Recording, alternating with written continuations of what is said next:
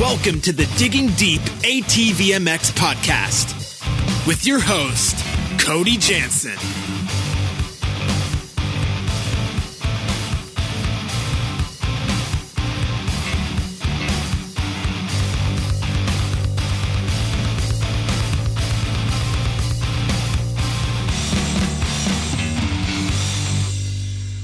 What's up, everybody? I'm your host, Cody Jansen, and welcome to a monumental episode of the Digging Deep ATVMX podcast, episode 14, brought to you by CST Tires with legendary guest, Digger Doug Gust.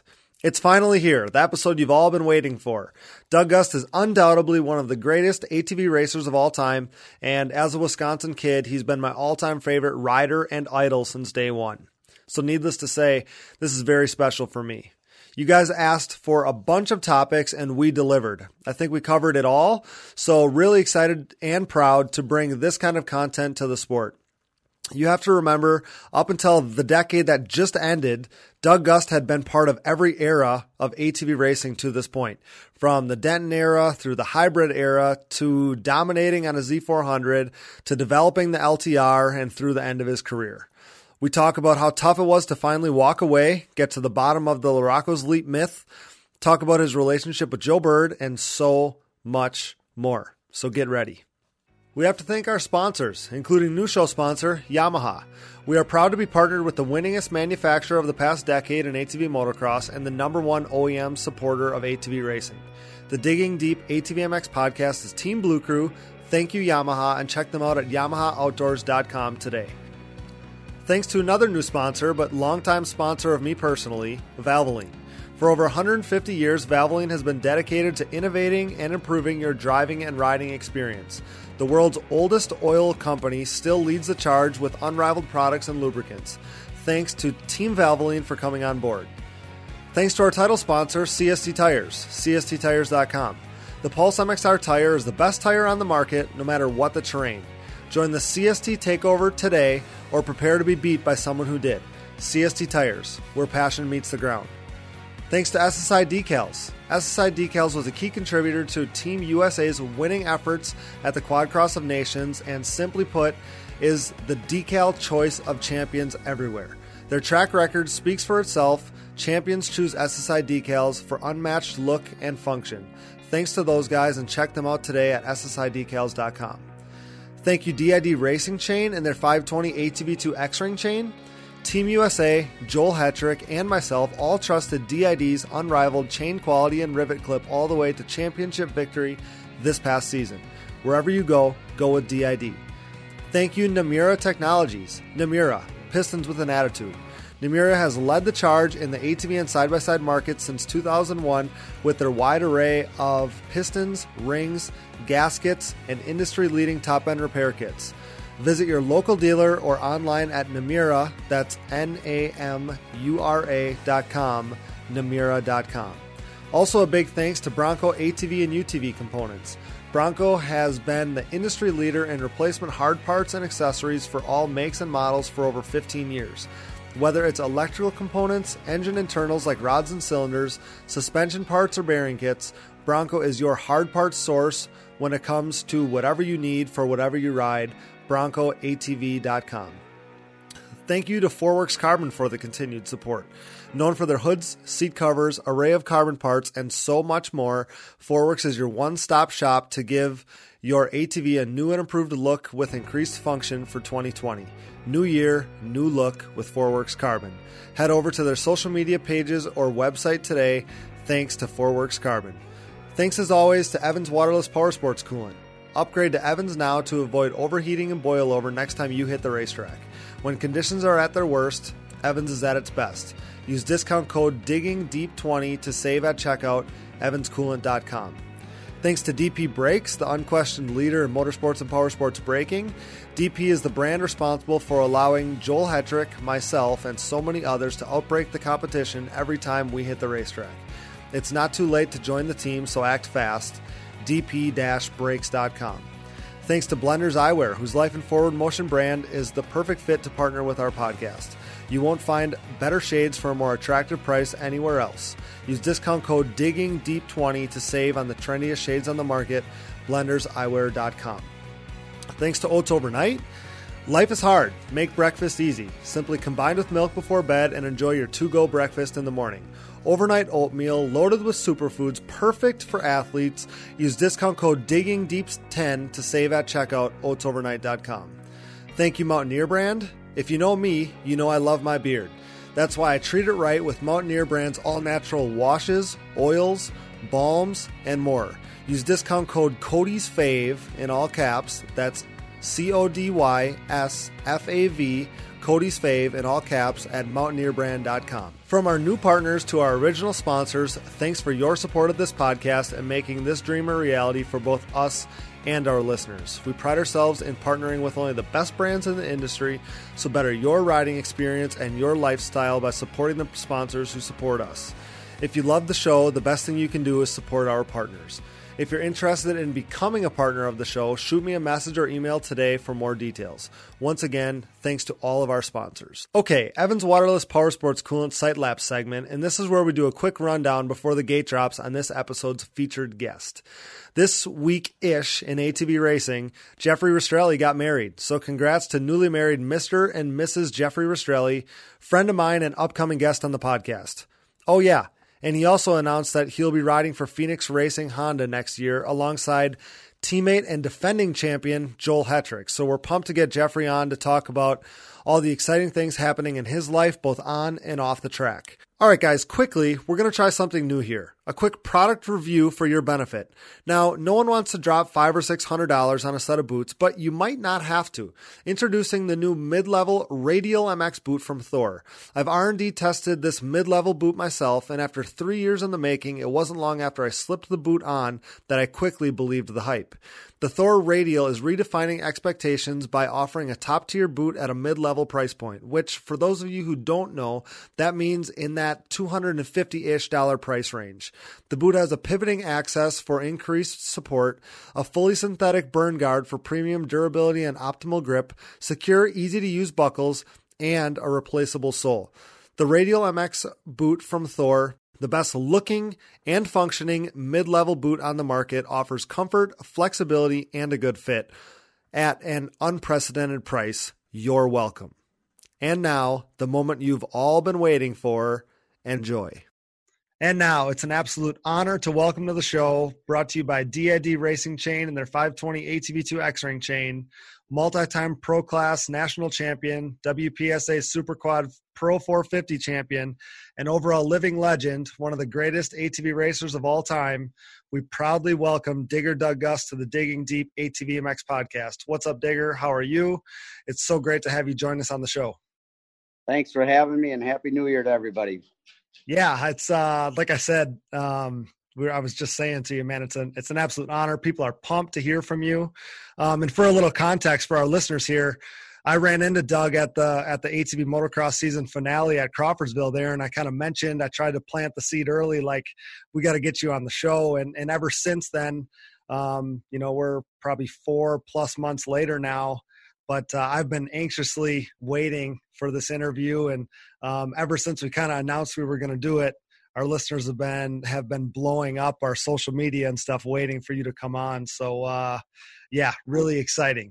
Yeah, that's that's awesome. I'm excited too. It's it's been a long time, and uh, you know that was really great seeing you there at the Ironman there, and it was awesome to see them guys uh, really uh, sending it. Let me tell you, them guys were getting some air there. Yeah, yeah, for sure. And I was telling, um, I was telling my brother Dallas, my producer here, sitting next to me, um, you know, just just how exciting uh, all this is for for for me, you know, because you know you're you're one of my favorites ever. Um, including you know obviously so many fans too. But then for you i was telling dallas it's been a decade since you know since since you know you've been kind of on the racing scene full time. So it's going to be exciting for you to kind of relive a lot of that stuff too. So um so yeah i mean i guess it, has been a long time. Holy cow you blink your eyes and boom 10 years goes by. Oh it's unreal. So um so yeah doug i, I kind of want to hear your complete racing story here. So i guess to to take it right from the top you know take us back to your childhood and um, like when you started riding? Well, I started when I was 14 on a on a GT80, a Yamaha GT80 dirt bike. Um, my parents didn't want me to race. They told me I couldn't do it. So I just had a little enduro bike to uh, ride around on, you know. And then I met a friend of mine, a uh, long lifetime friend, still friends with him, Cliff Cam. He's uh, father to Cody Cam, who's a snowcross champ. Yep. We uh, he was racing motocross, and I wanted to do it bad, so I ended up sneaking with him and his parents when I was probably 15, 16, and uh, I started racing a YZ80. Then I got a YZ80 and was racing that for a bit. And um, I had a neighbor that had a, a three wheeler, a 110 three wheeler, Honda 110. And um, boy, that they were fun to ride in the winter because uh, obviously up here in the Midwest, we get snow in the winter and you can't ride dirt bikes all year uh, around. But the three wheeler, you could. So I transitioned over and uh, I ended up buying a 200X three wheeler and um, started playing around in that. And then I became 18. I could do what I wanted, obviously. So I started racing the three wheeler and uh, went on to get a 250R three wheeler raced that for a bit. And then, um, man, it had to be like 87 or 86. They, you know, they started, four wheelers became really popular and uh, three wheelers were on their way out. And so I made the transition.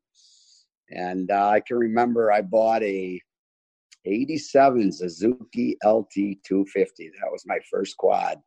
Okay. And uh, I was, um, I wanted to go pro. That was my dream. Like I'm going pro, and and I, I was doing better on the four wheelers, obviously, than I was the dirt bike. I, I, you know, I tried to run some races on the dirt bike, but was always mid pack guy, and um, I just excelled on the four wheelers when I got on them. I did on the three wheelers too. I was uh, doing really well on the three wheelers, but four wheelers come along, and um, yeah, I I got an LT 250 and loaded in the back of my Toyota pickup truck and went out to California one winter and said, I'm going pro.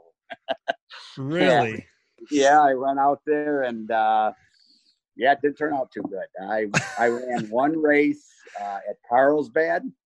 Okay. And, I, and of course, you know me, I was stock. I think I had, boy, I had rear tires on it, and that was no, I had a Bill's pipe. I had a Bill's pipe and that was it. But uh, yeah, my um, my dream ended real quick. I ended up uh, one morning coming back to the truck after sleeping in a motel, and it was gone. Four wheeler truck, everything gone. Oh no! yeah, so I went back home and um, had to take a commercial flight, which I'd never flown before, and uh, went home and started working again and saving up money, and then I bought a Honda and okay. uh, I got 250R, and um, then I started racing that.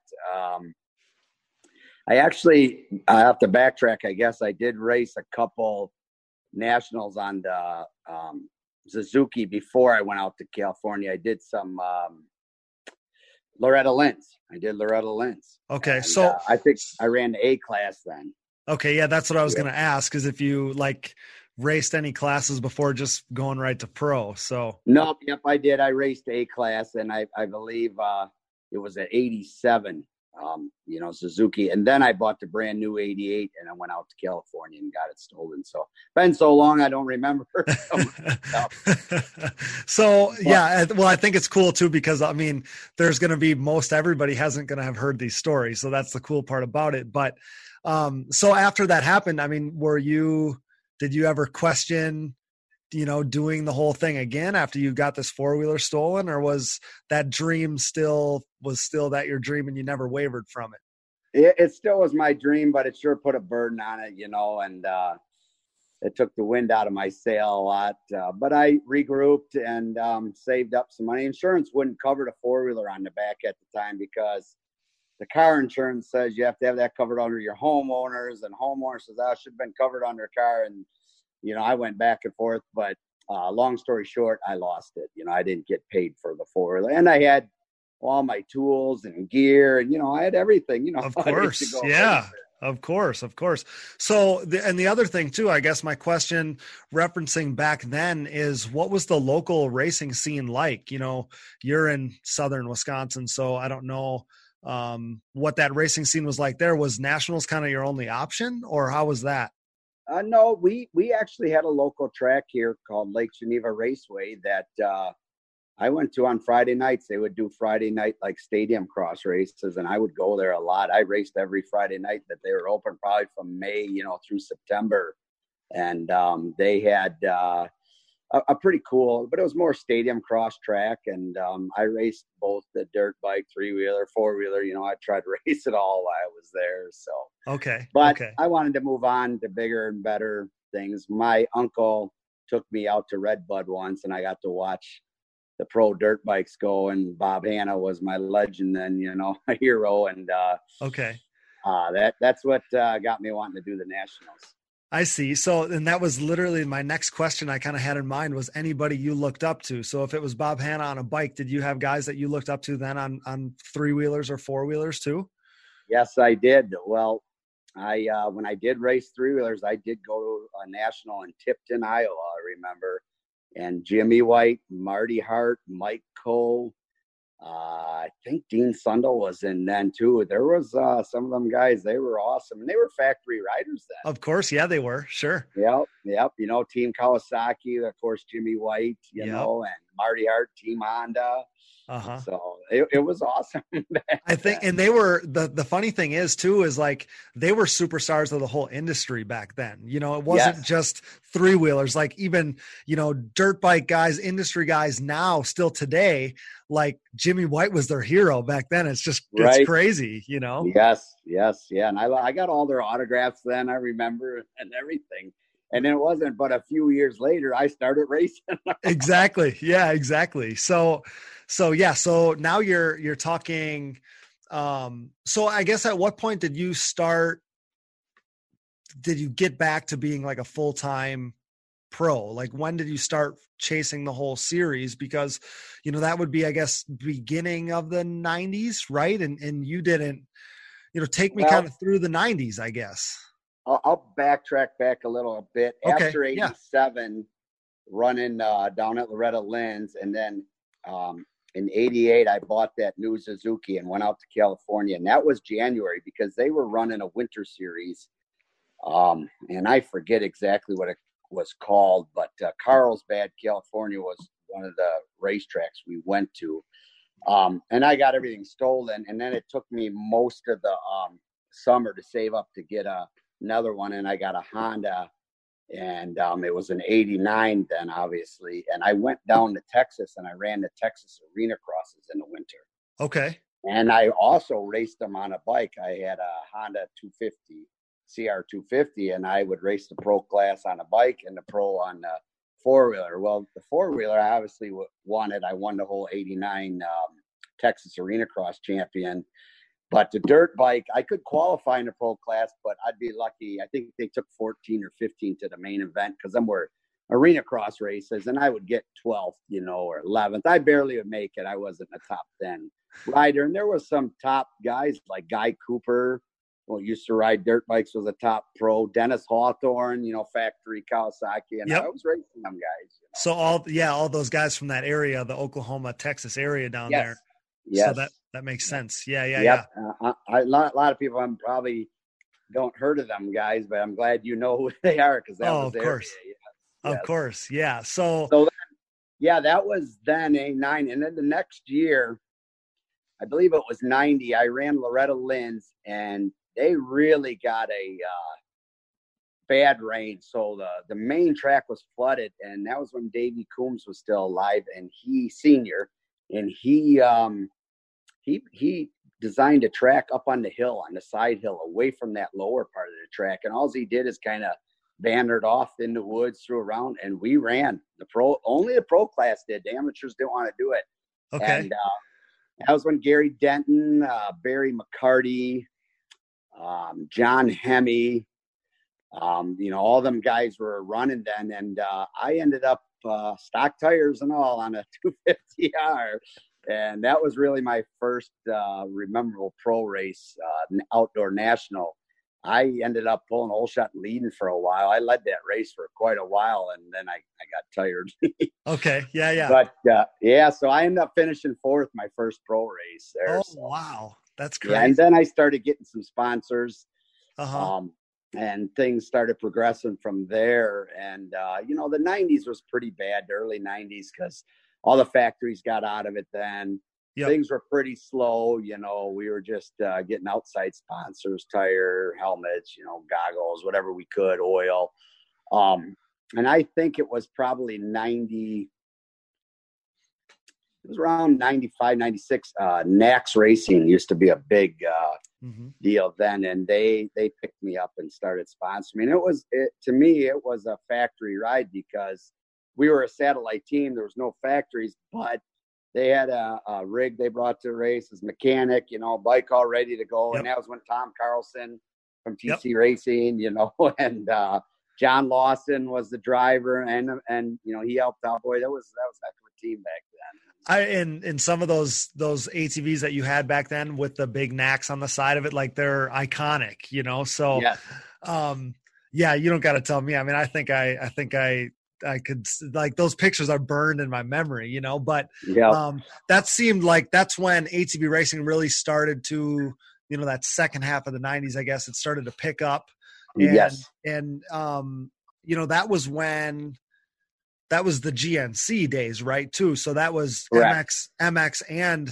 tt, TT. at the time and you know so i guess like was that you know because some of my listeners aren't going to be super familiar so was that something that you enjoyed? Did you like doing both you know the tt and mx or kind of take me through that because i never thought of you as a as a necessarily a tt guy. You know there was some tt specialists and you were just strong at it all i guess. Yeah, TT was not my specialty, and I, to be honest with you, I didn't like it. It Okay. was uh, because it was more set up, and, I'd like to ride more on the rider, not setup. And motocross, I could excel because it was more the rider. But TT, boy, I mean, you you have don't get me wrong, you got to be good, but you you have to have your quad set up for the conditions, you know. And uh, I struggled with TT, and there there was a lot of years that I had won the motocross championship but didn't gain enough points in the TT to be the overall GNC winner, you know. right yeah i thought so. I, I thought so i thought so because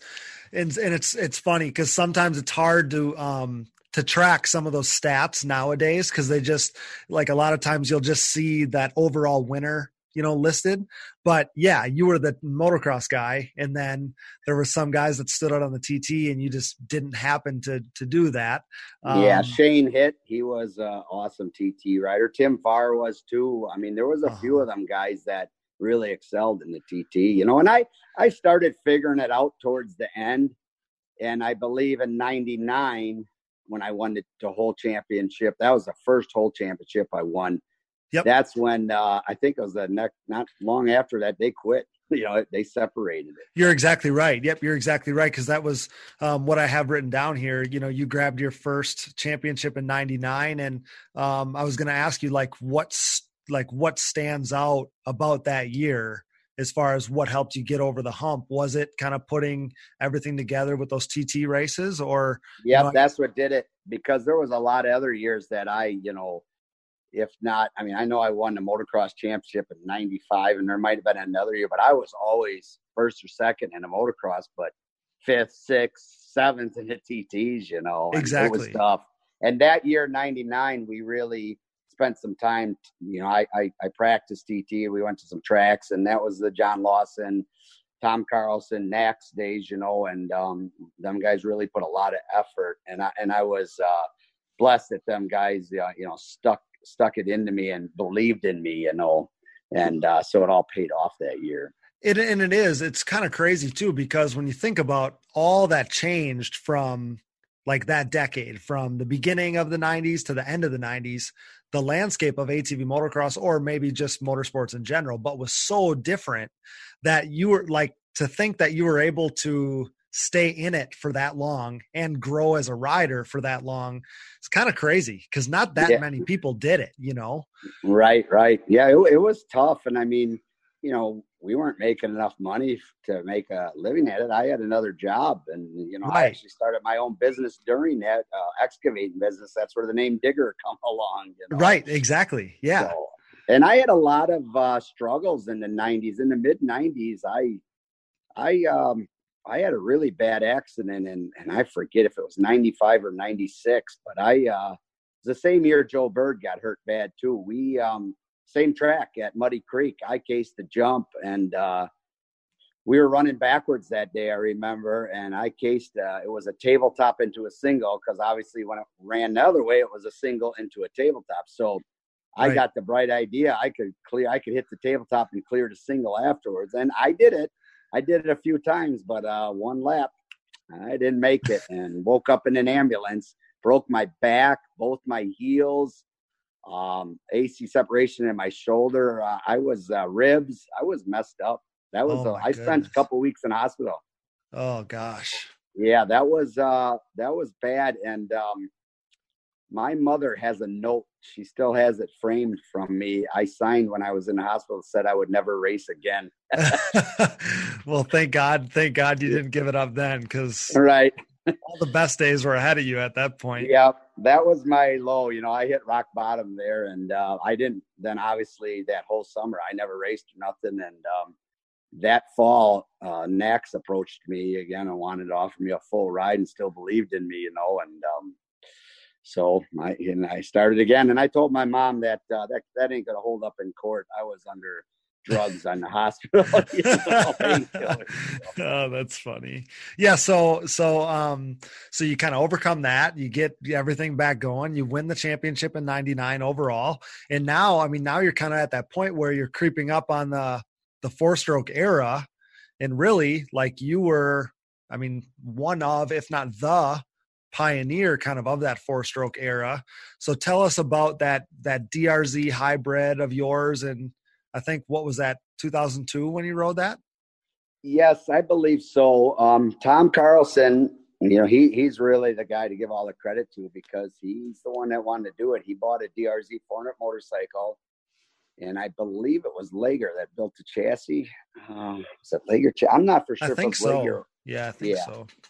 And um, you know, he stuck it in there and really wanted me to ride it. And I'll be honest with you, I didn't want to. I read, I, I was, when we were getting ready for this, I was reading some old articles about this four wheeler, right? And uh, that was exactly what I read. Like, you know, like Doug, Doug had his doubts. Like, he didn't really want to ride this thing. No, I, and, and, you know, believe it or not, Tom didn't really have it ready till the first national. you know? Really? Okay. And that was uh, Ichikani, uh, Georgia. There it was our first one. Um, and uh, boy, I got on that thing and I liked it, you know, and it had really nice power. And um, I I decided, you know what, I, I, will run it. And that was when I made the decision. It was already at first national. Oh my goodness! And uh, I believe I won the first moto, and the second moto we had, we had a problem with it. Something happened. But I do uh, believe that's what I read. Yeah. Yeah. So, but yeah, and then it just started evolving, and I I stuck with it then, and um, there was some times that I was um, pretty upset I did because you know we were working all the bugs out of it. Of course, but yeah. it really paid off because Suzuki approached us then because we were the first ones to do that, you know. Yep. And then obviously the Z400 come out and they wanted me to run for them, and and a lot of people didn't know it was early before 2004 that I had that. You know, we didn't get a full factory ride till 04 when Suzuki announced it, but you know, in 03, they were helping us with the Yoshimura, you know, to keep going. Of course. And I yeah. knew it was coming, but nobody else did, you know. Right. Yeah. So yeah, because that was kind of my next question in my mind. I'm thinking, so you're running this this DRZ hybrid thing, and I'm like, that had to have some kind of connection with you know you ending up with Suzuki for I mean really the remainder of your career but yes. you know that that next year they come out with the Z400 and uh, I mean, it was uh, kind of a, a factory OEM variation of what you were riding previous to that. But even yep. before that, like with Tom, what made him? What made that machine desirable to him? You know, I I don't know why he uh, was so. I think it's because um, Suzuki had that dirt bike, four stroke dirt bike out. You know. Okay. And you know, you think about it, there really wasn't. I, I guess Yamaha had the 400 out too, but I, you know, I don't know why exactly he chose that Suzuki, but um, he liked it. He thought it was a good motor. I remember him saying that, and um, yeah, he just uh, boy, he, I'm glad he did what he did because you know it it's it started everything, and uh, of course, yeah, he, yeah, he was he was awesome with that thing. He really, you know, he really that was that was his baby. Right. Oh yeah, and like I said, that quad still to this day is like just legendary. I know I posted a picture of it weeks ago. Um, and yeah, like people people still drool over that thing yeah. to this day. It's crazy. So, you know, and then I mean, man, like you got on. So I guess I didn't know that there wasn't full factory effort in 2003. I didn't know that. No. Um, but there was pro production class. Did I don't know if you remember that happening, but I uh, do. Yes, we had a pro class, and then we had a pro production, and that's what we ran the Z400s. And and Tim Fargot was running one too. Um, I forget who else was in it, but um, that was that was the class, and you know we were limited to things to do to that machine. Right? Yeah, because there's it, and it is funny that you say that because there's pictures that you can find of a whole class of Z400s. It's crazy, you know, and, yes. and nobody remembers Tim Farr on a Suzuki. And yep. yeah, like when you see some of those pictures and you and him dicing it up on Suzuki's, it's kind of funny because they're rare, you know, they're rare. Yeah, we, rare photos. we had some good races, me and him on that. We were dicing back and forth a lot. I saw a couple of them too, where like you guys are stuck together, like uh, you know, like stuck together in corners and, and yep. pulling each other off of each other. So uh, we were so close, you know, and the, and the, and the quads obviously were set up so close that we were just you know neck and neck. There, it was some good racing. Yeah, that's awesome. So, yeah, then so 2003 and 2004, you won a bunch of races. You win championships both of those years, and um, so Factory Suzuki has that Z400, obviously, like we talked about. And so, was there? Did you guys go through any difficulties with that quad? I mean, you were so successful. It's almost like it's almost like that thing was ready to go from the start. Yeah, no, it was. It was a good machine. And, um, you know, I, I still say to this day, Suzuki built one of the best, you know, to just jump on and go, especially when the LTR 450 came out. But uh, I know we, we, we, we did struggle a little bit with changing from a wet sump to a dry sump engine. I remember, you know, and, and, and found out some issues with, you know, to do that because you, you're robbing some horsepower when you have a wet sump compared to dry. Of course, yeah. Um, but um, yeah, I mean, we we learned as we went, and uh, I think in 04, they didn't have the. It was just one class then. I think so too. yep. Yeah, because they changed it to one class, and then Honda. That's the year Honda had one out, but there everybody had 450s, and I was still on the Suzuki 400, which obviously got bored and stroked. Yep. But that was our memorable year because I, I basically won a championship on a on a Z400, and everybody else had a Honda 450 come out, and heck, I think was Can Am out with their 450 then too. I don't think not quite yet, not quite yet. But you're exactly right because you were on a Z400 against. Yes. Against you know these new because in 04 there was Yamaha too, so Yamaha. That's right. Yamaha, Honda, and Suzuki were out. Exactly, yep. exactly. And they and, were 450s, the Honda and Yamahas. Exactly. Yeah. Well, the the crazy part is when I think of the Z400 is in like 2007 or 2008 there that was a, a quad used in the um in the in the schoolboy senior class. So at that point, it was a youth quad, like three or four years after you're racing it. That's unreal. Wow. It's unreal wow. to me because, like you just said, in 2004 or 2005, you're racing these a Z400 against these production 450s, and the pictures even are crazy now when you look back at them because it's like seeing a Z400 ahead of those 450s. Right, right. Crazy, just crazy to me. Yeah. no, them were that that was a memorable year in 04 and uh I actually had, you know, my program was really good. That was the first year Suzuki had the factory ride with the 18 wheeler, you know, and the whole works. And boy, did we uh, we our program was good that year. We had it all together. You know, we were on top of it, and I won a lot of races that year, if I remember. Right? Yeah, so. yeah. Well, yeah. From like I, that 2003, 2004. I mean, you were you were dominant, and I remember. I believe I remember reading that you won either six or seven in a row at one point. And yeah, I think it was six. Yeah. Yeah. In the headline read you know this is a record that's probably never going to be broken. And then when you think back that you were on a z400 it's just it like that's right. that's crazy to me you know? Yep yep so yep.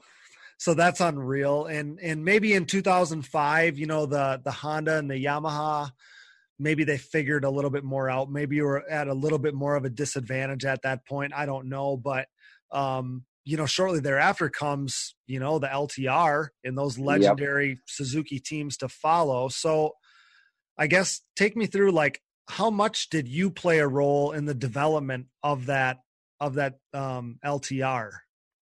Well, yeah, so in 04 I was traveling, I believe I went twice to Japan. They brought me back there to help them uh, design this LTR 450. And Oh, wow. Yeah, they didn't really have me um you know, it wasn't like power and this, that, but it was more like where the handlebars should be location, foot pegs, comfortability, you know, for the normal guy because obviously we all know Japan guys are a little smaller than Americans and yep. they they were very um they didn't want to make it wide. And that was one thing that I really pushed. I said, you need to make this thing right from the stock form wide. And they thought their their idea thinking was their thinking was well, if we make it narrow, you Americans won't go so fast. I go, we're going to go fast no matter what. So you might as well make it wider so it's more stable, you know? Exactly. Yeah. And, and I remember that was one thing that I really pushed. But they, they really, when I was there, they had this prototype LTR 450 setup that had like handlebars where you could click into different positions, as in up, down, forward, back, and forth. They really had a design that you know, I would ride it in certain positions and say, this is the most comfortable. Same with the foot pegs. It was, really? you know, you couldn't really thrash on it that hard, but uh, it was, it was awesome. They really uh, did their homework that way. And um, yeah, it was, it was, you know, after riding, well, to, to tell you though, when I would go there and ride this thing, they didn't have the motor done. So they oh. had a 400 in it still. So it oh, wasn't really? that impressive to me because sure, I, you know, yeah. I was used to riding the ones back at home, and yeah, so it uh, it, it it was it was different, but I knew the geometry of the four wheeler was much better than the 400, and um, yeah, we worked out. I went there twice, and and my boss Rod Lopusnak at the time, who was vice president of American Suzuki, he would go with me because you know just to help me out with everything going on there, and yep. um, yeah, he was uh, he was a good mentor for me too because he if it wasn't for him, I don't think Suzuki would have been into races much because he really pushed it. Okay. And uh, I can remember the first year um, when we were a factory team in the first race, he invited the vice president, Mr. Z- or I'm sorry, the president, Mr. Suzuki himself. I forgot what his name was at the time, but he brought him to the race. No pressure, Digger, but uh, he's here. You need to win. I'm like, oh, thanks. You know? but but luckily I did. It was in Florida because he was down there for Bike Week. Okay. We ran always that week too down there, but we ran at Gatorback, yes, Gainesville, Florida. So I remember that race like, oh my God, he's putting the pressure on me. But luckily I won that one. Oh, that's awesome. And that's crazy. Um, you know, that uh that they did have the even the LTR motor in there at that time. But thankfully you're adamant about that thing being wide because I mean those things came so well set up as far as yes. They were like even honest, the tires. Yeah, you're exactly right. I was just going to say they were kind of before their time almost, you know, yes. because still to this day, you got all these people riding Hondas and, and they still come just like they did back then, you know? Yeah. The yeah. Suzuki was yeah. ready to rip. Yeah, they were wide. They had, you know, the tires weren't awesome, but they were, you, you know, the, the average guy could run on them and not have to change tires. They were radials that were shorter, you know, like, you yep. know, 18 inch radios in the back and you know what? They worked on a lot of conditions. I mean, some hard pack tracks, no, but sand and other stuff, they were a good tire. Absolutely. Good sand tire. And people still to this day run them as like a mud tie style yeah. yep. tire. Yep. So, um, so yeah. And then you got to have a lot of pride in having a lot of say in, in how that, uh, quad racer 450 ultimately was sold as because, um, you know you played a big role in kind of developing that thing. So that you know that ended up being like a really iconic and obviously successful for the rest of that whole decade four wheeler so to be a major yeah. part of that uh had to be pretty prideful for you i would think. Oh yes, I you know I I look back at my racing days and career, and yeah, you know I had my ups and downs, but I am just uh, I lived the rock star lifestyle for a while, you know there, and uh, I'm just grateful that uh, everything worked out good for me and all my sponsors and everybody that helped me out it was uh you know never ever forget it. It's just it was awesome. Yeah that's cool. So so you had been through at that point you had been through the the gnc days of doing mx and tt you had also been through like we talked about the pro production and then the normal pro class deal and then came kind of another split series basically with the rise of the wpsa so you know, what were your thoughts of, I guess, the WPSA at that time? Because, you know, when you come in and you're throwing around the ESPN thing and all this stuff, it had to have almost been like it was too good to be true because you were around long enough to see all the struggles of ATV racing and then kind of see it build up. And now you're part of Factory Suzuki and now, now there's WPSA. So tell us about that. Okay. Yeah. That, uh, that was really awesome. You know, it was almost like, having supercross like they do for their bikes because it got really good TV coverage. It was another series. They were, you know, they never interfered with the nationals.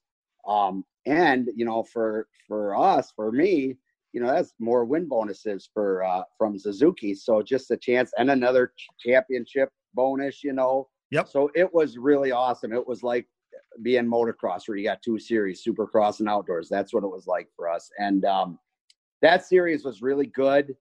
Um, I'm really sad it went away, but uh, boy, it, it paid good. Um, good TV exposure. It, helped. it helped our sport tremendously.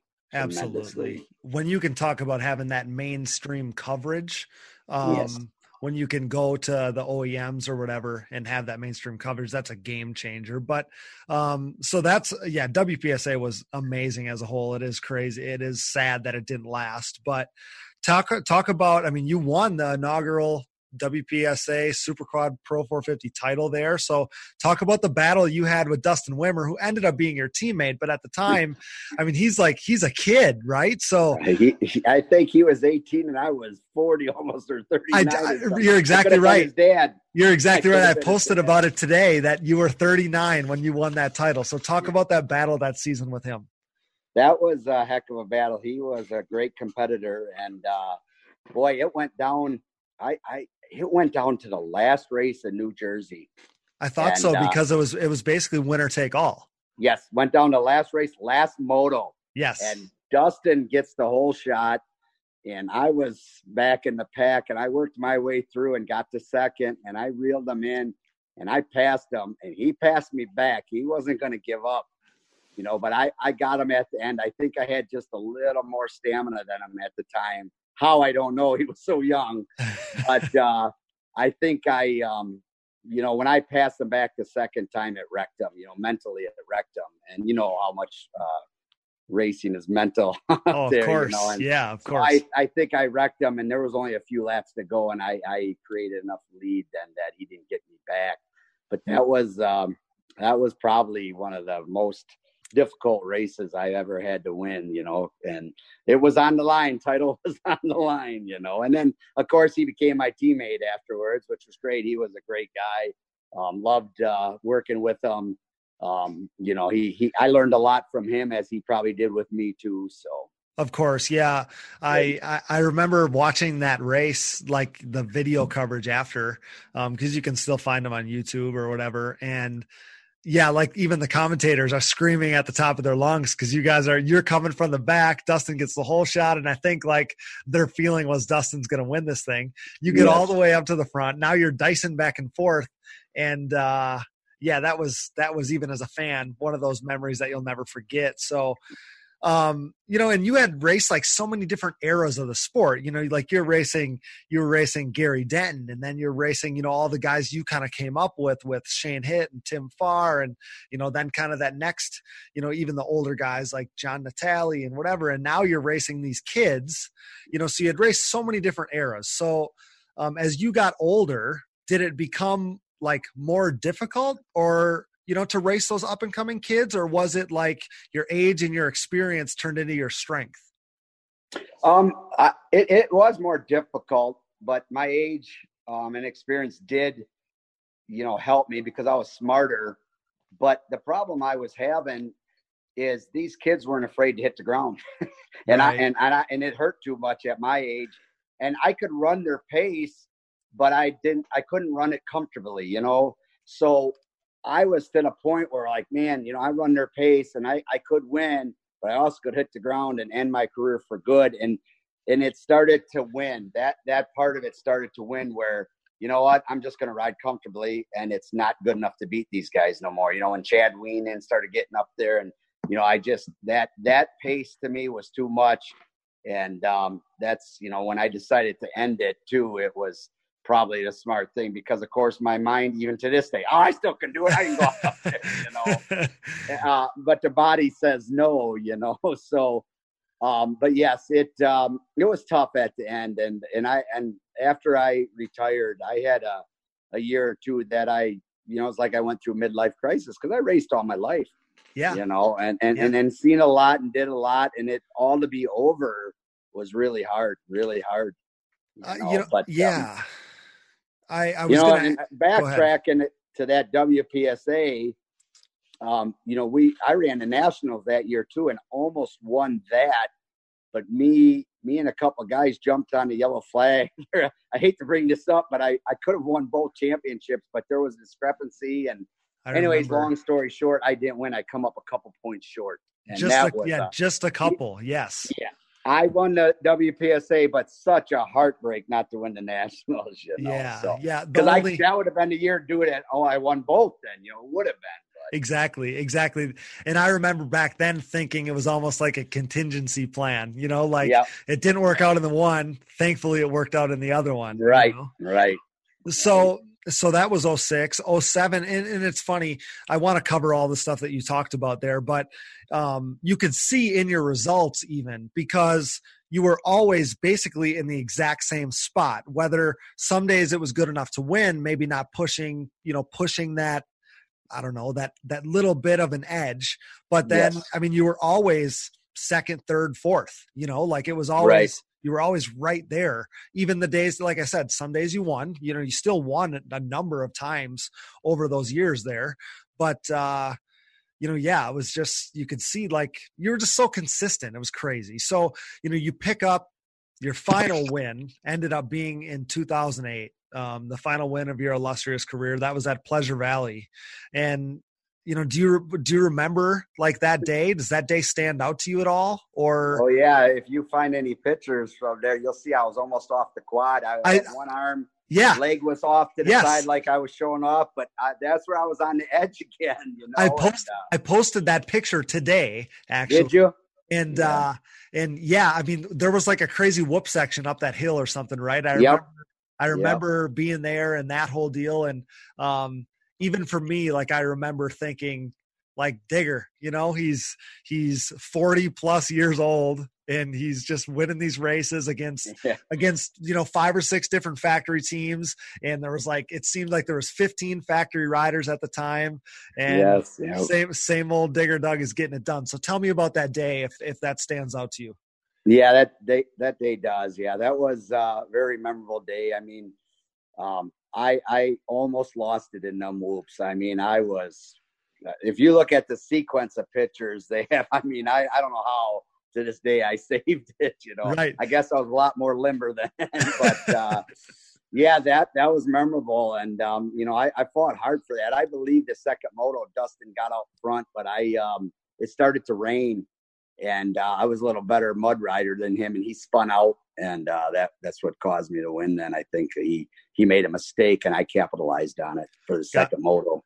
Gotcha. I remember. I remember too because it was perfect for your riding style because it was like an ice skating rink. Do you remember yep. that? It got so yes. slippery, hard slick, hard yep. And I remember you watching you just ride the cushion around those corners, and it was like perfect perfect uh racetrack for you that day so yep yeah i knew where to i learned where to find traction you know but i I also did a lot of practicing at home when there was snow and ice and stuff. Oh, exactly. So I had some experience in it. I remember we were whatever class I was racing at the time. I think it was like my first year on a 450, but I remember being right around the pro class, and I'm I thought the same thing. I'm like, I'm just gonna go out there. I'm gonna be just like Digger, and same thing, riding in the snow and the ice up here. You know, I'm like, this is this is our kind of racetrack right now. So yeah, so at, so at, so at the time, did you think like, does it ever cross your mind like, hey, this could be the last one?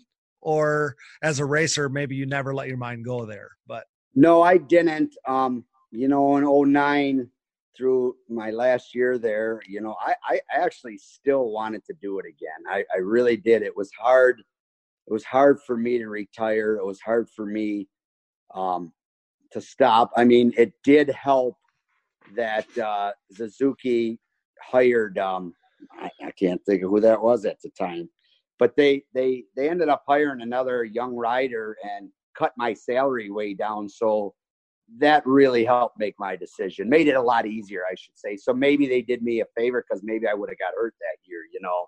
That must but, have been um, that must have been when they brought in creamer right? Yes josh creamer. Yeah. yep they brought in Josh Creamer, and I remember he rode basically for nothing, and I'm like, "What are you doing?" he was on like a prove himself type of deal. Yeah. yeah. yeah, So and so they figured, well, wow, I got this young guy riding for nothing. You know, we can cut Digger's salary down, and um, I just I told Suzuki I didn't want to ride for that. You know, I, I, I'd be done. So I, I see. Yeah, because I got a couple questions about that era here there because, you know, you had like all the years prior to that, you had or the the few prior, you had ended you know top three in points. And i thought i remembered hearing at the time i don't know if it was from you or somebody else or whatever but i thought that top three was like an automatic re-up of your suzuki deal. Was that was there any truth to that or was that not no, no. I just I I at the end I had year to year contracts. You did okay, know? okay. So because and I didn't know because that was kind of the the thought that I had. I thought I had heard that somewhere that those top threes were like they'd automatically, you know, uh, re up your deal. Well, I knew in 2009 there your last season you you finished fourth so i thought oh I, well i didn't know if if that yeah. was, if that um, helped end it or whatever. But you had another you had another great season, Doug. Like you had three or four races at the end of the year where you got second, you know, consecutively at all those races. So it's not that you couldn't do it. Um, right, right. That does make sense though. If if they had Creamer coming in and doing it for dirt cheap. Um, yeah, because I probably would have ran then in 2010. Um, I know I would have, but when they cut my salary like that, I mean, they really tremendously cut my salary. And I thought, you know what? I, I haven't been winning that much, and I can't rely on win bonuses to, you know, for my for my year uh, salary. So uh, you yeah. know, to live on. So I decided that uh, you know what, maybe this is this is the time I should end. You know, and I was what 41 at the time, so. We'll get right back to the show, but now a quick word from our sponsors. And now please stand up and make some noise for our title sponsor, CST Tires. CST Tires and their Pulse MXR tire have completely overtaken the ATV market.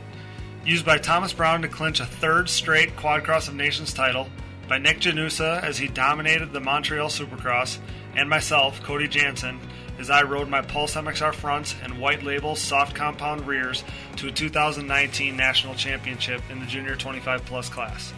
The Pulse MXR tire, available in soft and standard compounds, offers the highest level of traction, most predictable cornering, and superior wear characteristics than the competition. Join the takeover or prepare to be beat by someone who did. CST Tires, where passion meets the ground. Check them out at csttires.com today.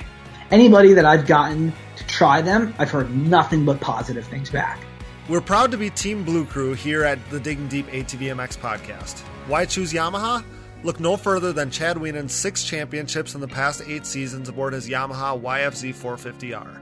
Not to mention, Yamaha is the leading OEM supporter of ATV racing, and their support of this podcast proves it.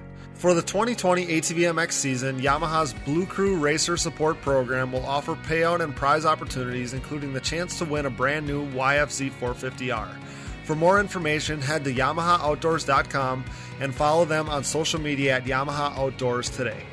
For over 150 years, Valvoline has led the charge by being dedicated to constant improvement and innovation across all disciplines of racing. Valvoline has sponsored some of the greatest names in motorsports, and for the better part of a decade, I've been fortunate enough to be a part of the historically great Team Valvoline.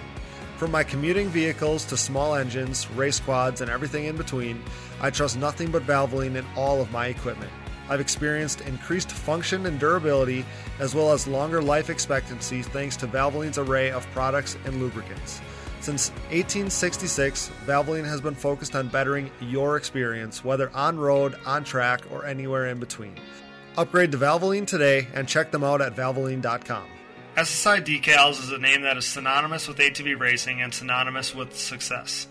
An offshoot of their parent company that was established in 1947, SSI first took shape from owner Ian Harris's passion for ATVs.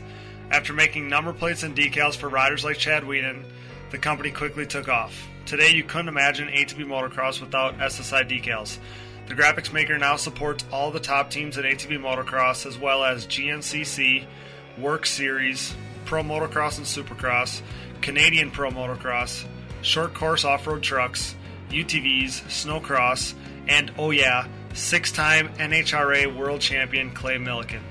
No project is too big or too small for SSI decals, making your identity stick with championship level graphics, SSI decals. The Digging Deep ATVMX podcast is brought to you in part by DID Racing Chain and their 520 ATV2 chain.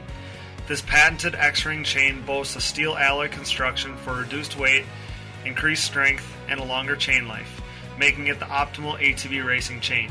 Pick up an ATV2 chain today at your local dealer or wherever DID chains are sold. Wherever you go, go with DID. We're pumped to bring on new partner Namura Technologies. Since 2001, Namura has led the charge in the ATV and side by side market, covering more applications than anyone else in the industry. Namura's advanced piston technology uses a NASA exclusive aluminum alloy that helps to reduce expansion rates, allows for tighter tolerances, and leads to higher overall engine performance for your machine. For more information about Namura's wide offerings of pistons, rings, gaskets, and industry leading top end repair kits, visit your local dealer or online at www.namura.com. Namura Technologies, pistons with an attitude. We are also pleased to announce our partnership with Bronco ATV and UTV components. Bronco has been an industry leader in replacement hard parts and accessories for all makes and models for over 15 years. With a catalog that includes a full line of electrical components, engine internals like rods and cylinders, all the way down to suspension parts and bearing kits, Bronco is your hard parts source for whatever you need for whatever you ride. Available exclusively through distributors around the world, visit your local dealer or online at broncoatv.com. We are also supported in part by Evans Waterless Power Sports Coolant. The best power sports coolant on the market, Evans prevents overheating and boil over so you never have to worry about harming your engine or having a premature end to your ride due to overheating, no matter what the condition. Designed for use in ATVs, UTVs, motorcycles, snowmobiles, and more, use what the pros use. Upgrade to Evans today. The Digging Deep ATVMX podcast is also sponsored by DP Brakes. DP has been dominating the ATV world for a while now by supporting riders like Joel Hetrick, Jeffrey Rastrelli, Nick Janusa, Baldwin Motorsports, JB Racing, Root River, myself, and more in ATV motocross. In GNCC Racing, they have all of the top 15 XC1 pros using DP, including the likes of Walker Fowler, Jarrod McClure, Chris Borich, Brycen Neal, Cole Richardson, and more, not to mention Hunter Hart and the top four XC2 riders. These riders continue to appreciate the high performance and impressive durability that their DP brakes have to offer, products that ultimately help place them consistently on the top of the podium. Available at dp-brakes.com, purchase at your local dealer, or even message me for their contact info today. What are you waiting for? Join the best ATV riders in the world on DP Brakes. Forworks Carbon's innovative lightweight products include top-notch seat covers, carbon fiber and plastic hoods, tank covers, exhaust shields, shock guards, and much more. Whether you have an ATV, UTV, or snowmobile, Forworks has goodies that'll make you salivate. I trust Forworks for increased function and a sexier look. Forworks Carbon, always working hard to bring high quality, innovative parts to the market. Check them out today. Now back to the show. But no, it was it was one of my hardest decisions to make. I still wanted to race, even with the cut salary, but you know what do you do? I, I, believe that because I think you hear about that a lot of times in racing more than any other sport because it's something that we've you do forever, you know. So yes. when do you say when do you say it's time to walk away? And then when you do walk away, um, your whole life changes because it's something that you literally you know you work towards or you you know everything you eat slept and breathed was for that one goal. So it i mean midlife crisis is probably the right way to talk about it. Yes exactly. And uh i'll tell you what when i retired i stayed off a quad for a long time. And you know when i would put on these fair races that you would come to and win and i look at boy did i want to race bad. Man i should get my quad out here again right. you know? oh i'm sure. But, yeah. but you know, I, I was bench racing. You know, in my mind, I'm thinking, oh, maybe if I practice a little, I'd be able to hang with them guys. You know, but I mean, you guys were hauling the mail out there, and I knew it. But you know, deep, I'm a racer. I, I wanted to compete with you. Of course, you know? of course, yeah. And it's funny the way people think of you, Doug, because when we've been posting these things the last couple weeks, people are like, "Oh, you know, if Doug was still riding, he'd still be right at the front, like talking about the pro class to this day." So your awesome. your your mind and your all your fans' mind. I mean, it's the they have yeah. the same image of you. So. Well, I tell you what. I uh, speaking of that, I I usually make snow in the winter for snowcross guys, and I I decided not to do it this year. So my fall has been kind of I've been kind of bored. So I, I, I went down to Joe Byrd's and rode dirt bikes. I brought my dirt bike down there because his weather is better in Tennessee, and yeah. he brought his quad out, and I couldn't resist. I'm like, let me ride that thing, Joe. So I, I actually rode a quad a couple of weeks ago, and uh, boy, I rode the dirt bike probably 12 laps, probably you know, good pace, didn't even hardly get out of breath. I took four laps on his quad. I couldn't breathe no more. oh my gosh. Yeah. I was gonna, and I was gonna ask you like, because I, I saw some pictures of you down there by by Joe, and I was like thinking, what the hell is Digger doing down there now? You know, because normally you're so busy, you normally yep. don't have give yourself any time to go do something like that. So. Right, and and this year because I didn't do the snow, I had some time on my hands and went down there and boy, it was it was great going down there and seeing all the quads he's got. And um, we worked on his track. He, he rented a dozer. I fixed it up for him a little bit, and I told him I was looking at his track. I said, Joe, I said, are you crazy? You need to mow this track down. You don't need to get hurt no more. You know? so I took and started rounding the jumps off and stuff. But uh, no, we had a good time and talked about old times. And um, yeah, you know, me and him used to hang out a lot before the factories got involved, and then they kind of wouldn't let us no more because we always practiced together and pushed each other, and and and that's how we got as fast as we did because we were pushing each other constantly. So of course, oh yeah, and um yeah, I mean, I and even that that friendship um alone like i feel like the friendship that you guys had has been pretty well documented and there's been some peaks and valleys so i mean talk about that like i feel like you guys had raced together for literally your entire career so yes did, we did and and like i said we would we would i would go down to tennessee a lot in the winters and train with him and and joe is um as you know he is that guy is in shape i mean you know yeah. he pushes it he always pushes the envelope. I mean, if you're going to do 50 push-ups, he'd tell you do 75. Oh, know? I know, I know. And, yeah. Uh, but yeah, no, he was good for me as I probably was for him. Um, and and we learned off each other. And boy, I'll tell you what, the Nerf bar companies had to love us because when we practiced, we were constantly cutting the corner, banging in each other, sliding, wrecking Nerf bars, you know, because we wanted to be in front. We wanted to be in front. Right, right, know? right.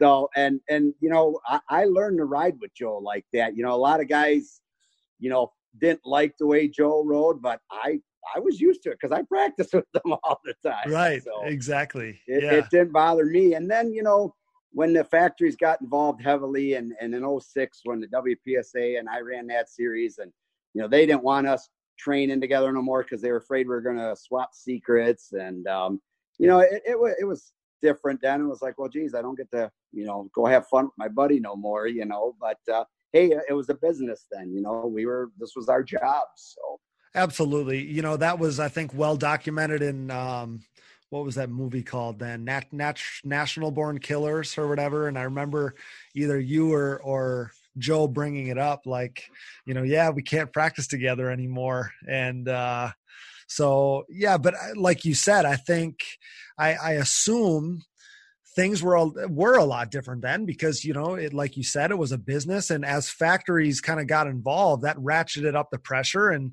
i mean yeah like they kind of got to protect their investment at that point yeah exactly you know and i used to go down and practice with him well no more now i'm going out to california and practicing right. on their test tracks or glen helen or something you know? exactly so. exactly um i mean so you brought up you brought up joe uh, so like i guess before i even transition from that was it is it weird now to like ride ATVs or ride anything and like try to take the racer out of your out of your head like just just go enjoy it? You know is that tough? Yeah it is and when i was down at joe's he did a couple laps i got on the quad i'm like i'm gonna do more laps than him. You know so it was it's still in me and uh yeah it, it, it is tough it's and, and i guess that's why i ride a dirt bike more now because i don't want to I'm afraid if I get back on the quad, you're going to be seeing me line up one of them nationals. it's easy. Yeah, it's a little easier to be leisurely. Yeah, on a dirt yep, bike. Yep. Yep. Yep. Yep. Yeah, exactly. But yeah, we, me and Joe, we had some really uh, good times, you know, practicing together and uh, really learned off each other. And um, it was great that we could be competitors like that and still be friends, you know, and not have no issues. So, of course. So, I mean, you like I said, you brought up Joe. So, do you have like a competitor that stands out in your mind that was like the toughest to race against? I mean, maybe it was Joe, maybe it was somebody else, but does anybody stand out to you? Uh, I, you know, there's a bunch that stand out to me. I mean, Joe obviously is one of them. He was always in, I think, the best shape. You know, but Joe Joe ha- was a, is a big guy, so he he you know he struggled there because you know he had to get more horsepower to pull his weight because he's just six foot five or he's bigfoot you know? Right yeah. Um, but tim farr he was so smart. Tim farr could get starts. Tim farr knew how to set his quad up you know? So you know i had competitors that were different ways you know were a struggle.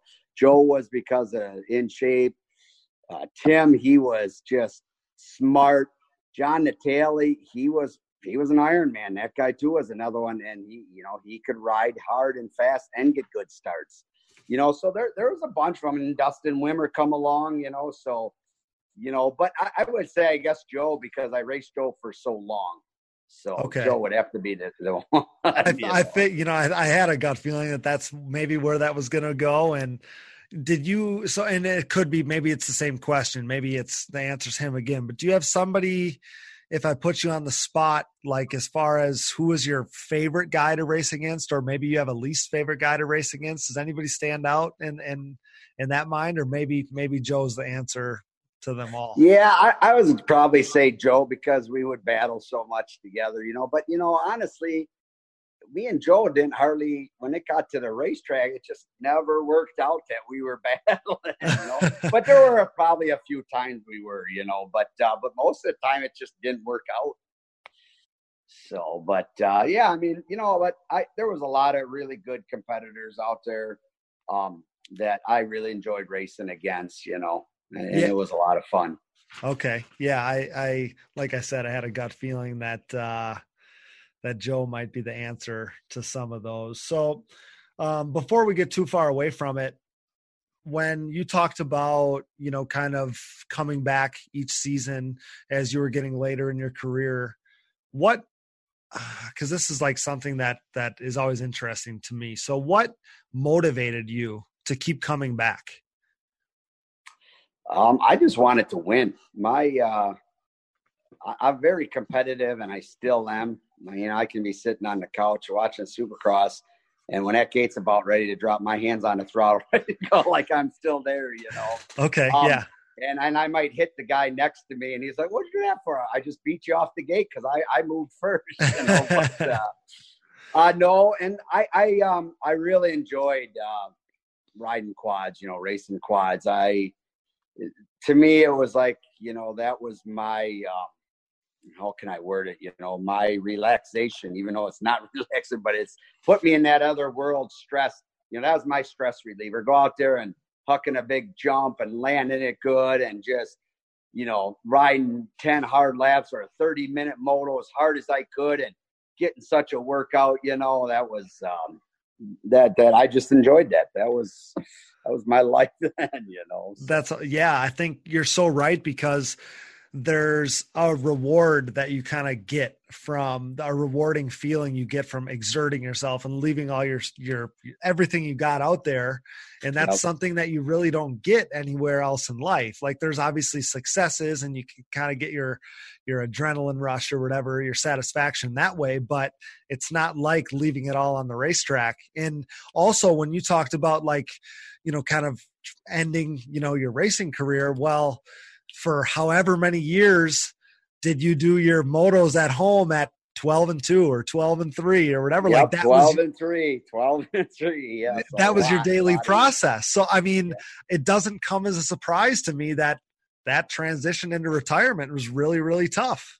Yes it was yes it was. Because that's what you did forever. So i just yep. uh that's that's that's crazy to me. So as we built the hype for these interviews with you this interview with you uh, so many people reached out to me wanting to know more about like the Suzuki days or just you know have them talk about the Suzuki days because that turned out to be such an iconic team and time period for ATV racing. Just uh we, we touched on it a little bit but talk about the dynamic underneath that tent with so many good riders. Um, like I said, it's got to be the most iconic team in ATV motocross. So, what was it like to be alongside? I mean, it seemed like for so many years there of the LTR, the Suzuki was the champion, and you were underneath the tent with those guys, and you were winning races too. So, talk about what it meant to be a part of that. It, it was awesome. Like I was telling you before, I, you know, I, I, I just, I can't be grateful enough to all the guys that backed me and supported me. And, you know, I, I know there was one year, I think it was Dustin Wimmer and Chad Wienen was under my tent, you know, and, yeah. and to learn from them guys too, you know, cause they were young guys coming up. Um, you know, it, it was, um, it was a dream come true having a factory ride like that. And, you know, like we talked about before, the WPSA helped so much because it brought in these sponsors, Rockstar and Makita, and you know the energy drinks, Red Bull, and that uh, Monster because of the TV coverage we were getting. You know, it really was like, hey, I, I am living a rock star lifestyle right now. You know, this is it. Don't get no better than this. No, you're so, exactly you're exactly right, and um, so I remember a story. I heard a story once. It was probably maybe the beginning half of your Suzuki days, um, where you were maybe still operating big equipment and excavating and stuff while you were still riding for Suzuki. And I I had heard like they put a kibosh on that and said no more. Is is there, there any truth to that? Is that a true story? Um, kind of. They you know obviously they wanted me to focus more on racing and um, what what what actually happened was they when i signed a deal with suzuki i basically signed my rights over to them that's how i did it. And they they had me going all over the place uh, doing dealer shows you know um, doing autograph sessions testing. And my schedule was so filled with weekends or going here that we weren't racing, going there, going to this dealer, you know, doing this, doing a commercial for Suzuki with the new quad. You know, it, it got to the point where they didn't even have to really tell me. I just was like, well, I'm going to have to uh, stop my business because I'm just, I'm constantly gone. And the guys I had working for me didn't know the equipment like me. And it was tough to let them go. And I would hear the, problems they were having. So I finally decided to pull the plug and you know what? I can't I can't run this business and not be there. I don't want my name to get bad back at home. So I um I shut it down. Oh, I see. Okay, okay. Um, so one other story, speaking of rumors, kind of, you know, so many people asked about this tale of you attempting LaRocco's leap. Okay. some people said that you know they they oh, they removed the fence for him to try and jump this thing, and other people said you know, like no he he didn't try it on purpose. He just cased it and then he broke his back. So tell us about I mean if there is a story, tell us the story behind you attempting LaRocco's leap.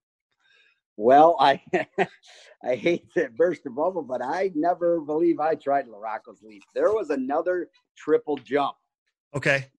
that it's hard to explain where it is, but it's kind of It was on the other side of the track. yes on the That- other side of the track from LaRocco's leap, and you came down a hill. Yep. And there was a triple, and then we used to do a right hand and go back over and do a double double over Double, a big yep. culvert. And those were big back then. Those were huge back then. Yes. Yeah. And it was that triple that I was doing that nobody was. Yep. And I did I did case it a little bit once, but I always saved it. But Travis Spader, forgot about him. He was another great competitor. He was the one that cased it and he tore his Achilles tendon then. And uh Okay. yeah, that was that was that was the guy that did. But I think it was just me and him. Nobody else even tried it. Okay. Yeah, and I and, and I remember those double doubles and that triple over there back then. That would have been like early 2000s ish, right? Yep. And yep. those were so big, and I was a little kid then, and they were looked extra big. But um, as I was getting ready for this, and there's like these stories, it's just gaining momentum about you trying LaRocco's leap, and I'm like, I'm pretty sure you didn't try LaRocco's leap, Yeah. but No. I was like, I was like, I'll let him tell the story. So um, people mistake that for LaRocco's leap. That's probably what it And- how it goes. Right. And I don't want to discredit. I mean, that was a huge jump back then, like huge, huge. But uh yeah, it wasn't LaRocco's. So No, no. um um yeah, because somebody's like, Yeah, well, where's the video? And I'm like, Yeah, like there'd be video if Doug would have tried the LaRocco's. right. Exactly. That that's a big jump, especially Yeah. now if you've been there lately. Oh gosh, yeah. So um so you basically we talked about it. You raced through so many different eras. I'd be curious to ask you like if you have a favorite. Do you have a favorite because you I mean you basically up until 2010 you had raced to literally everybody that's ever raced ATV motocross. So do you have a favorite? Yeah, I'm, I'm obviously I'm gonna pick you know the Suzuki era, 2004, five, six. You know, Yeah. winning a lot of races. But I, I gotta say, back in the day when I was racing Gary Denton, um, you know, he's a seven-time champion in a row. Yep. Um, or did he make eight? No, he made Eight. seven. No, he made 8. Did he make eight? Okay, yep, eight. Um, he was that that guy. He wasn't the fastest always, but he was the smartest. Had the best equipment. Um, and boy, he was he was tough to beat, you know. And uh, that was my goal back then. Is I'm beating Gary Denton. I lived, eat, sleep Gary Denton, you know. And uh, yeah, it was he he was the guy. He was the man. So that that started my drive, I think, to beat him, you know. Um, but uh, now I'd have to say my favorite though was in the, in the Suzuki days of 04, 05, 06, right in there, you know. I figured so. I just I had to ask because I can't. I mean, there's just so few of you that raced for that duration of time. You know, you could Yeah. count on one hand. Um, so I needed to ask. And talking about the the different periods you raced through, you know, there's parties now today that would like to see hybrids introduced back into the pro class and you kind of lived through that you were you know kind of when we talked about starting the the four stroke era there. I mean, you were obviously right at the heart of that hybrid era. Um, I kind of like have a pretty uh, passionate opinion on that because I think it'll price a, certain amount, a good amount of people out of the sport nowadays. But do you have any insight or opinion after living through that hybrid era? I mean, do you think that's something that should happen again, or or would you steer people away from that? I, I would say no because like you said it's going to cost too many too much money for some people that you know because then it's going to be about who can spend the most money you know and and that's why i like the factory stuff because you know it, it limits people and, and honestly I, I i think they should go back to stock or pro production if the factories would come out with something you know um but yeah you you do that uh that hybrid class, and boy, the the price of quads just doubled. You You're, know, you're exactly right. I mean, Yeah. see now you know how it works. It's not just in our sport, but it's in life where time passes and and you get like an infatuation with things of the past, right? Well, people Yeah. to this day are infatuated with that hybrid era because some of those quads were so cool. Yours, your TC powered, you know, the the 400, um, the you know included, but exactly like you will literally eh, so I was a mid pack pro, right? And I there's no way I could have done the pro class thing and tried to afford these thirty thousand, forty thousand dollar four wheelers and had multiple of them and that had all the money to chase the whole series. So um I wanted your insight because you're the first person I've had on the show that was part of the last hybrid era. And uh yeah. I knew that you'd have some valuable insight there. So it um, you know, it started back in the Gary Denton day, you know, because here here's a guy you know that that's won some championships and you know nine or um 89 90 91 92 you know there was nothing hardly going. But he could he comes out with these aftermarket arms now and then all of a sudden these aftermarket Laeger frames and boy who can afford that you know? Right and, yeah. and, and he could and he had the sponsors you know and he you know he was a hard guy to beat because he had the best equipment too. I mean i'm not taking nothing against he was a good rider but you know you're racing against somebody with a big pocket then too you know? Right yeah and that's the one thing because like you just talked about whether it was you know when you guys were doing the pro production or whatever now they have a class that's basically all yamahas but very similar where they're basically running stock machines. I just don't want somebody's pocketbook to be able to win them you know races and in yes, some classes. i agree right? I mean, that spec style racing where everybody's right. kind of on a very similar uh, machine. I just always thought that that was a really cool concept, and I hate to see them go away from from that even farther. I agree. I agree. So, um, so do you have a favorite memory racing? That's another question that I got a bunch of, and I'm sure that that's very hard to pinpoint, but.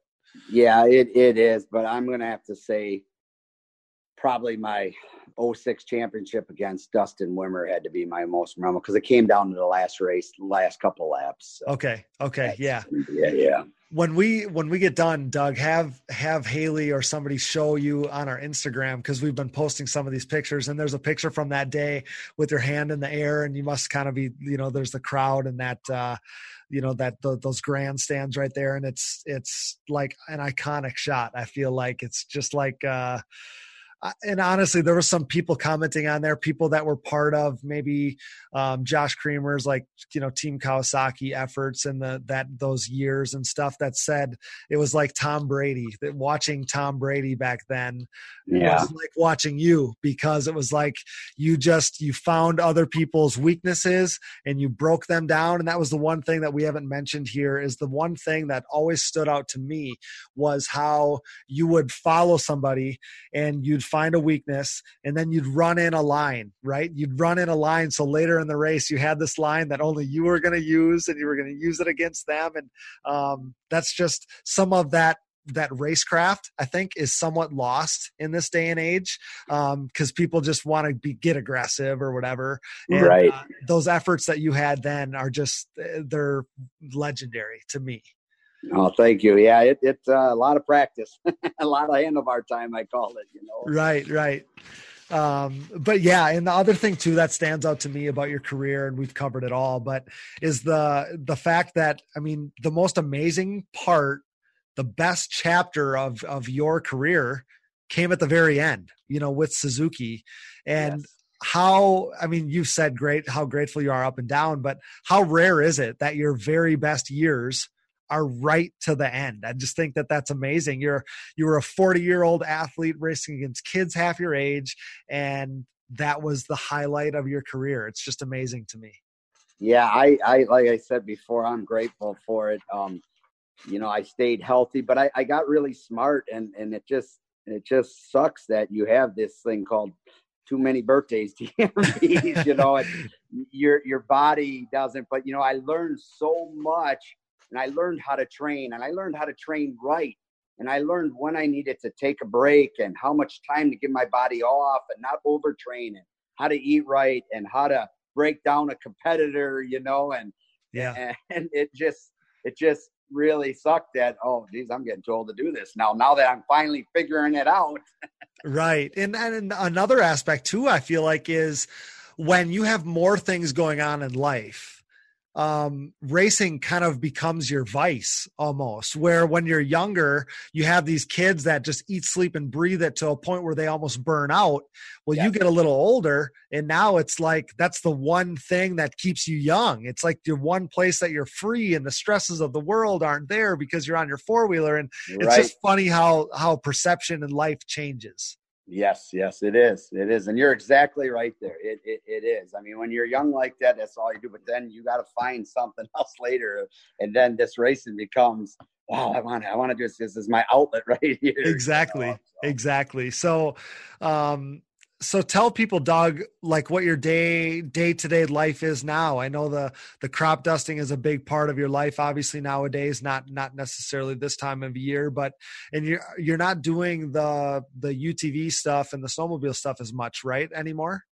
Right. I, um, after I retired racing, um, in 2010, I actually started flying a crop duster for a guy and, uh, started my crop dusting career. And that, um, that that's a good adrenaline rush. Obviously, people that know don't know what it's about, but you're diving for the ground at 140, 150, sometimes 170 mile an hour, Right. and over wires and pulling up over trees. And you know, when you fly an airplane commercially and you're up so high, it don't even look like you're moving. But when you're five feet above the corn, you're hauling ass, and you don't have time to blink because you don't want to miss nothing. You know, so Right. It, it definitely, um, definitely is an adrenaline rush to me, and I enjoy flying airplanes, c- controlling a machine that you know you're you have your own life in your own hands, just like racing.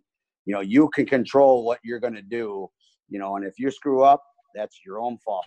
you know, um, but yeah, so um, that is definitely uh, been my life since I retired racing, and it uh, it makes me smile, and it still does. I I, I can't wait till the season starts next spring. Um, but yeah, my life now, I, I, I play around on side by sides, race them once in a while. Dirt bikes, I, I play around practice, but I, I, haven't gone racing any. And uh, now that I've been down to Joe's, I want to buy a stock Yamaha and, and practice with them down there just to have fun again and bang into them, you know. Yeah, I don't blame you. I mean, you can't, uh, you can't, as much as I'm glad that you got something that gives you that adrenaline rush and keeps you young. I mean, we all need that, but yeah, there's nothing that really replaces, you know, kind of, Right. kind of being on, on the racetrack, you know? Yep, exactly. And I, I, you know, I play with snowmobiles the past few years and do a little racing at my place, but we're not doing it this year anymore. So, and, and I'm missing it already. Um, but uh, I know, you know what? I just go down and ride at Joe's because it's usually a lot warmer down in Tennessee than.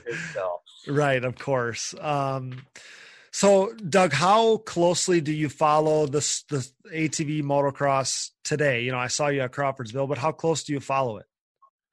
um, I don't in the in the summertime. I'm busy with my business, so I don't get to watch it. But I record them and try to follow up and and you know if something misses or not, I'll ask somebody and uh, you know and me and TC talk a lot. Hey, who won last week? And, you know, so we I do I follow it. And at first it was hard because I really want to just walk away so I could forget about it, you know. But you can't. Of you course. know but the first couple of years i'd say i didn't i didn't even pay attention because i didn't want to know you know but right. but now i'm uh you know i i i always sneak check in who on who, what's going on you know and try to get online and find out and see some pictures or videos you know so Of course. Um, so yeah, I mean, people have asked me if you'd ever show up and race like a vet race or if you have any desire to do something like that. Now, I know a few years ago you showed up at one of the local races and and raced somebody else's quad in a vet race, but do you ever does is that something you could ever see yourself doing is showing up at a red bud or a walnut or something like that and and racing Yeah. or yes i i just talked to joe about it but i don't know i thought he said something about there might be a rule that if you're a pro you know with this you can't go to an amateur class you know i wouldn't be able to run i don't know is that true or So I have heard that, and I know that that was something that, um, because the stipulation, Doug, is a pro champion, um, which obviously you and Joe both are. But I, yeah, I gotta believe after a certain amount of time that, I mean, how can they keep you from racing a vet race? So I don't know that, but um, I mean, if, if, we can do some lobbying for you, if that's something that you want to do. well, to, to answer your question, yes, I definitely could see myself doing it. And I'm getting to the point now where I want to do it. We're like, man, I, if I can, I would. And I and I raced the quad for a guy. He let me run, and um, it was it was kind of weird because I hadn't rode a quad in years, and then here I show up at this race, cold turkey throws me on it, and I race the vet class, and um, boy, uh, um, I, I, I struggled. I was out of shape and really rusty, and there was some big jumps there. yeah, there was, there was, but it was so funny because it was like the, you were still in your Makita Suzuki gear, you know, from the years yep. prior, and then it's like you're you're you pluck you're plucked. Uh, it was like you plucked the 2008 2009 Digger Dog right out of right out of the out of the memory bank and then put yep. somebody random's TRX 450R like yep. eight eight years later or whatever it is. It was just kind of funny, but it was yep. awesome to see you back on the racetrack because even though you were rusty and even though you probably didn't feel like yourself, your riding style and everything was still was still the Doug Gust that I remembered. That's cool. Yeah, I definitely had fun. So um, yeah, that's cool. Now you're going to have all kinds of people talking about uh, hoping that you're going to show up at a race. Maybe we can get your four wheeler there, and you can do your patented flyover and fly in and race, and then you can yep. then you can split in, in typical Digger Doug fashion. Right, right. Yeah, that'd be awesome. I'd love to do that again. So um, before I let you go, so two questions we always kind of try to ask everybody is your about your racing number. Where did the number 55 come from? Sammy Hagar, I can't drive 55 used to be my best song. I used song when I was younger. oh my gosh, that makes it so much better. Yes. Um, and I still listen to that song. It's a good song. oh my gosh, that's awesome. Maybe that's... I'm stuck in the 80s still, but oh well. that's the best story that we've heard about a number so far. And uh, and uh, the other one is as far as like a legacy goes, you have such a great following still to this day. But um, how do you want to be remembered by fans of the sport? Boy, that's a tough question, but uh, or or know. or before I let you finish, um, I guess for all your fans out there, because you could I mean, you could, you're, I don't know how to say it, but you're as beloved today, if not more than you used to be. Like people love you still to this day, even though you've been away for a decade. So, um, whether it's how you want to be remembered or if you have a message for those fans, just, uh, just let them know how you feel, I guess. Yeah, I guess I could say I would like to be remembered as a guy that persevered because I went through a lot through the racing career, you know and um, to those that are upcoming, you know, if you got your heart set on something, you need to really, you know, train hard and put all your your time or all your heart into something, and it will pay off for you. And that's that's the advice I would give them. And that's and that's kind of how my career was. You know, I always, I never was the guy out front all the time. I always had to work for it, work for it. You know, I just I wasn't a guy that I just was, you know, and some people are probably going to laugh when I tell them this, but I wasn't talented. You know, I wasn't a guy that just happened to be, man, he's got it easy. No, I had to work hard for it, you know, and that's what, what paid off for me. Yeah, and I I mean that's how I even remembered you and that you know my best memories of you are all through the your Suzuki era but it was just like you were the you were the working class hero you know you were just chopping wood chopping wood chopping yep. chopping chopping and um yeah I mean I some of my memories of you know being on my blaster and going down and riding by you guys. And then um, i mean those are those are some of my fondest memories in racing as a whole yeah. and, and, how well you always treated us. And it was just like uh, it was so crazy to me because you know you you were my favorite rider of all time. And it was like you talked to me just like you were talking to somebody that was on your level. And i always thought that was so cool. So um Still, yeah, and people, I I tell people, you know what? Just because I can ride a quad a little better than somebody else, I'm no different than you. I still put my pants on the same way and brush my teeth, you know. And I, I guess if I was to say too something that I would tell people is just never give up. If you have a dream, never give up. Just keep trying. You know? in everything you said, I mean, about persevering and never giving up. I mean, that's stuff that doesn't translate just to our sport, but that translates to life. So, yes, exactly Yeah. Well, Doug, I mean, that's all I got. I I hope you enjoyed this as much as I did because Yes. um, to give you an avenue to talk about to talk about all these memories and old times. Um, I just uh, people are really going to enjoy this. So you're an absolute living legend. Like I said, you're my favorite rider of all time, and I just can't thank you enough for your time and doing this with me. Well, thank you. It sure brought up some memories that were way back in the bank there, you know, that uh, were awesome. And, uh, and I appreciate it. Yeah. Thank you. Again, Doug, I, I, it's been a pleasure. Um, ATV racing wouldn't be the same without you. People are people, like I said, are going to enjoy this. And uh, again, just so so thankful for your time, and thank you uh, to Haley too for setting all this up. Um, you're grateful to call you a friend of mine, and grateful to call you a friend of the show. Thank you very much. Man, there goes my hero. Huge thanks to Doug for his time and willingness to sit down with us, and thanks as well to Haley Hart for the scheduling, setting up, and overall making this happen. It was months in the making and wouldn't have been possible without her. Thanks to my producer, my brother Dallas, for sitting here next to me and pushing all the buttons for the podcast. I couldn't do it without you, D. Thanks to our sponsors CST Tires, Yamaha, thanks to Blue Crew, Valvoline, SSI Decals, DID Racing Chain, Namura Technologies, Bronco ATV and UTV components, Evans Waterless Power Sports Coolant, Forworks Carbon, DP Brakes, Blenders Eyewear, Mountaineer Brand, and Oats Overnight. Support the brands that support our show and don't forget to use those codes to save. If you enjoy the show, we encourage you to support us via Patreon if it suits you. Simply visit our website, diggingdeepatvmx.com, and click the Support on Patreon button. This contribution will help prompt continued growth and improvement of the show. Perks will be available to those who contribute, including hearing your name on the podcast. We greatly appreciate the support. Also, remember you can always call us with your questions, concerns, and suggested topics and more. This is your chance to be a part of the show by calling our voicemail line anytime.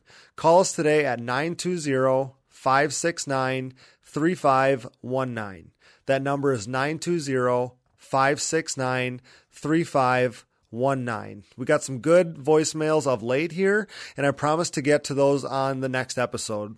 We look forward to hearing from you.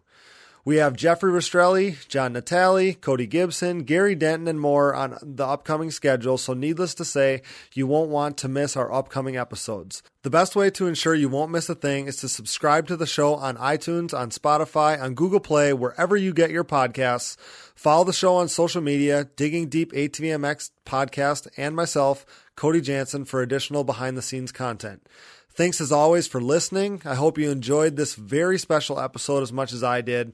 We're doing 40 to 50,000 unique listeners at this point and growing, so you guys are absolutely amazing. Keep that support coming. I love the screenshots showing that you're listening. Send those in, and I promise to keep sharing them. And again, subscribe to the show, give us a rating, tell your friends, share our posts. It all helps spread word about the show and promote growth for the sport that we all love.